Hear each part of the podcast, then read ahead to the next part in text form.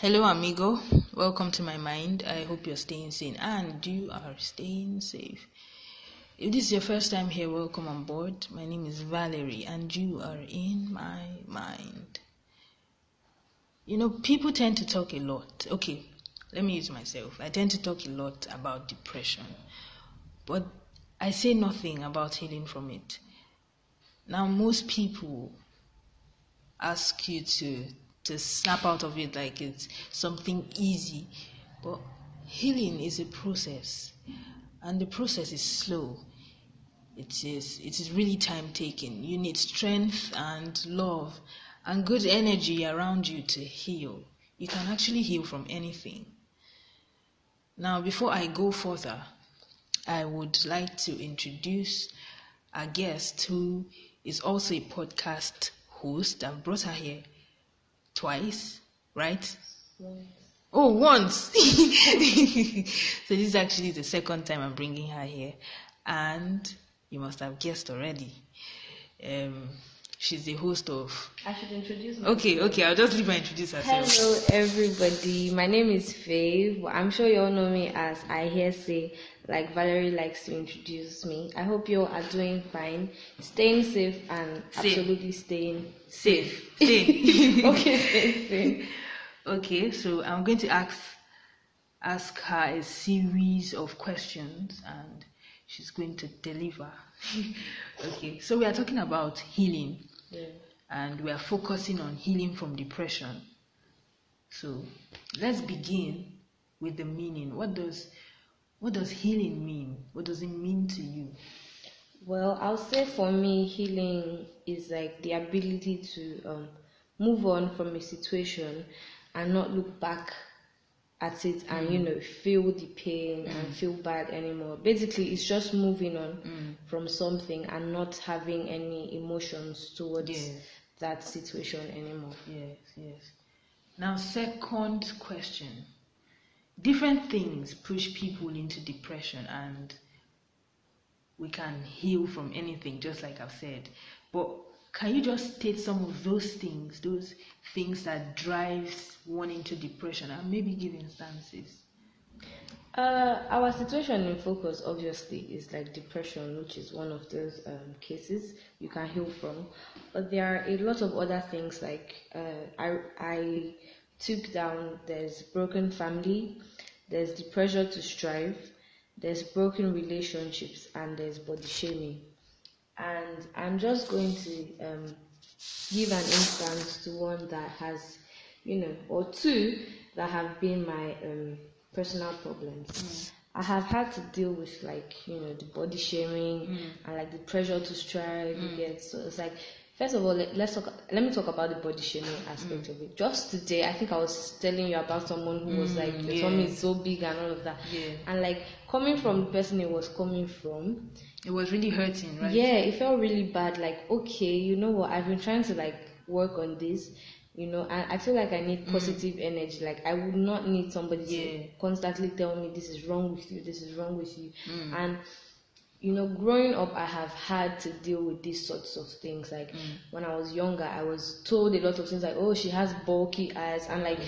most times these people meant it to be like compliments but like it didn't come off as such. It came off more mm. as like an insult, like oh she has bulky I eyes. remember. Everybody has I, small I eyes. remember I did an episode. Um, I think it was my last my last bonus episode. I said something about not joking with sensitive things, Exactly. and I remember this person said um, he was only joking, right? Yeah. You don't joke with. I'm not talking about jokes today. okay. But So- yeah, like I was saying, I mean, you actually obviously do not joke with sensitive things like that. Like it was a joke to him, yeah, because mm-hmm. I was telling Valerie just this morning, oh look at this person is telling, me," and like it so happens that all of us know this particular person. Mm-hmm. So why are you the one to be saying this to me? Like of all people, like you know, if it was somebody who didn't know me that said that, it would be like mm-hmm. oh whatever. But you are my friend, like we're close, you know. So it hurts more when you know who it is. Exactly. Exactly. And then like the pressure to strive, like I think yesterday I was talking to somebody about, you know, turning a new age and the fear I am having that comes with it. Cause like as a young person, I have tried to like write some um, goals for myself that I would like to achieve. Does that know, work? Before it depends. Like me, I think I have like on my checklist. If I show you the book, I have crossed out like a number Okay, of them. I had okay. fifteen, and right now I have nine more. Oh, So I have progress. successfully done a few. That's progress. You know, but I was saying, you know, it's next month. The new age I'm turning is next Mm. month, and they're like this huge number of things, you know, to do. And Just like, take your time, you know. yeah, but then it is still always going to be there, you know. What I'm trying to say is that this pressure to strive and to get there, to do this, you know, especially when you see your age mates, you know, doing these things and you know making it Mm, it's it, it makes someone fall into depression. Like it is not even hard mm, to fall into depression from you know learning that you know other people are out there that are your age and that are doing these things you know. So basically out of those like four or five things i mentioned these are the few that speak to me as a person. Mm. yeah Okay.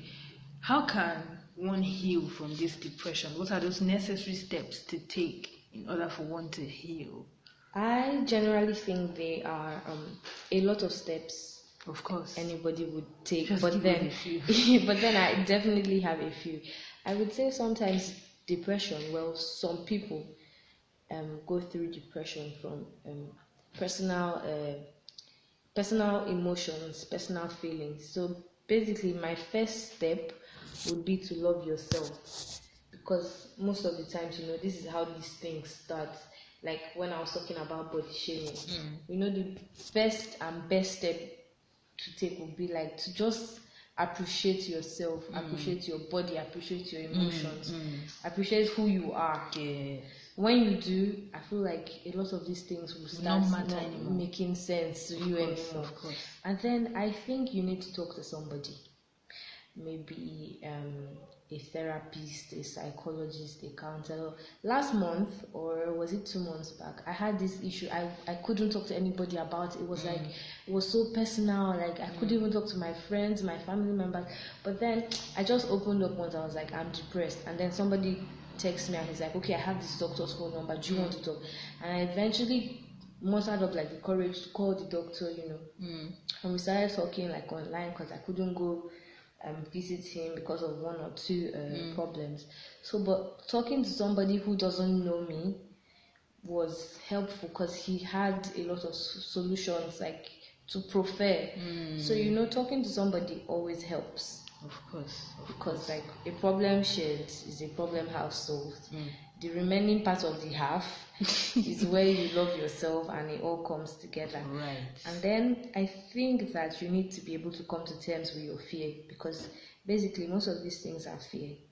And if you cannot Yeah. come to terms, if you cannot agree that I am scared of this thing, it will But never I'll do it you. anyway. Yeah, it will never leave you. Yeah. If you're trying to run from something, it just keeps, you know, pursuing after you. Mm, right. But when you come to terms that okay, this thing is my fear, you know, it's it's easier to fight. Then Right. there was a video. Yes, I don't know if you watched that video, but there was a video circulating where like two kids were walking on the street, and then they saw a group of dogs, and mm. the other one ran, and the dogs were pursuing him. But then there was this one who was, you know, brave and mm-hmm. standing, and the dogs mm-hmm. were scared. You know, it's I think I saw that. it's it's like that in life and then the last thing i would say is i think you need to start being positive and connecting more to your roots. Like if you're a mm. christian i think you need to start talking to god more. Mm. If you're a muslim i think you start you need to start um, you know relating with allah more. If you are an atheist i think you need to start connecting to your spiritual or your um your native roots, your traditional roots more, mm. and like all these things help because, like you know, God is, for Christians, like I am, God's always there to listen mm. when nobody else is. I think I should add something to, to what you said.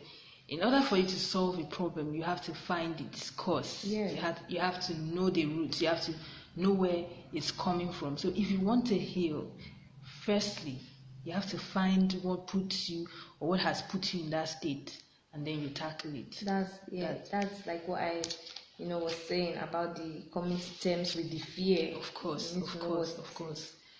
Finally, anyone can fall into depression. So imagine, imagine someone here or someone is listening to us and that person is contemplating suicide, what, what, what can you say to that person?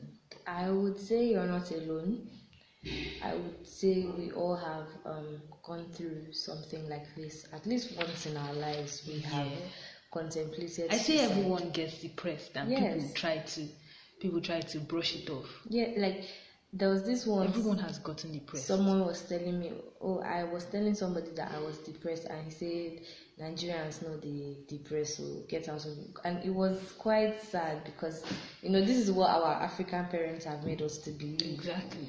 But I mean, this is not an African parents episode, so I would say that you are not a mistake because basically, when you get depressed to the extent of wanting to commit suicide, you start to think that you know I shouldn't have never existed. But you are not a mistake. Like your life is not a mistake. Everybody is um, created for a purpose. And like, have you accomplished that purpose? Are you sure you have accomplished it? Like, mm, mm. if you can't, if at the point you cannot think about yourself, think about the people you love. The people around you. Not, I didn't say the people who love you, because these people who get depressed say nobody loves me. So I'm saying now, the people you love, Of course. think of about course. them. Like, do you really want to hurt these people? Right. I have been in this situation before and I have not been able to tell anybody. But I thought about it. Um, do I really want to hurt my mother this much? Now, I'm not thinking, does my mom love me? Does she care about me? I'm thinking, these people that I love, do I want to see them, you know, feel Hurt. pain, Yeah. go through this kind of thing? So Yes. think about those people, you know. Think about your happiness. Like, think about if I can actually work on this depression thing, Mm. I will get happy eventually. I want to be alive to see that moment that I get happy. That moment where I can beat my chest and proudly say I have achieved Mm. this. I have You know, won. Think about your younger Survive. self. Is this where you, as a younger person, would have seen yourself now as an adult? Like when we were younger, we wanted to be doctors, we wanted to be pastors, you know, we wanted to be a lot of happy things. But we Hmm. never saw ourselves contemplating suicide. We never saw ourselves thinking about dying. We wanted to live. We wanted to be happy. So basically, I would say think about you. Mm. Lastly, think about who cares about you, the Mm. people that love you.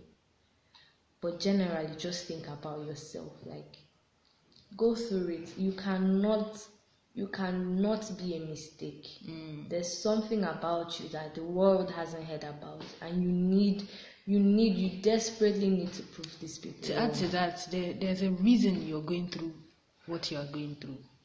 And you need to share your story. We are ready to listen. I am ready to listen.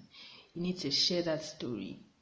Sh- give pe- share it so that people could have hope. Yes, give people a chance to have hope. Yes. to be able to move on from Yes, their own yes. problems. I mean, I think like my um, social media handles will be like on the chat here, like when you post. Yes.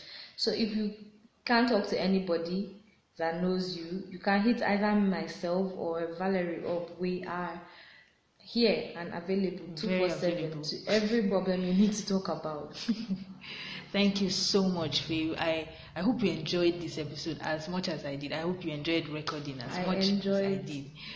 Follow her.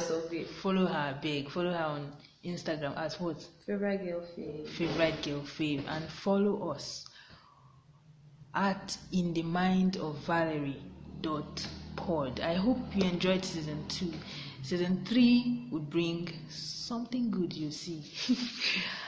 and until next time, keep staying safe and Staying staying sane. sane.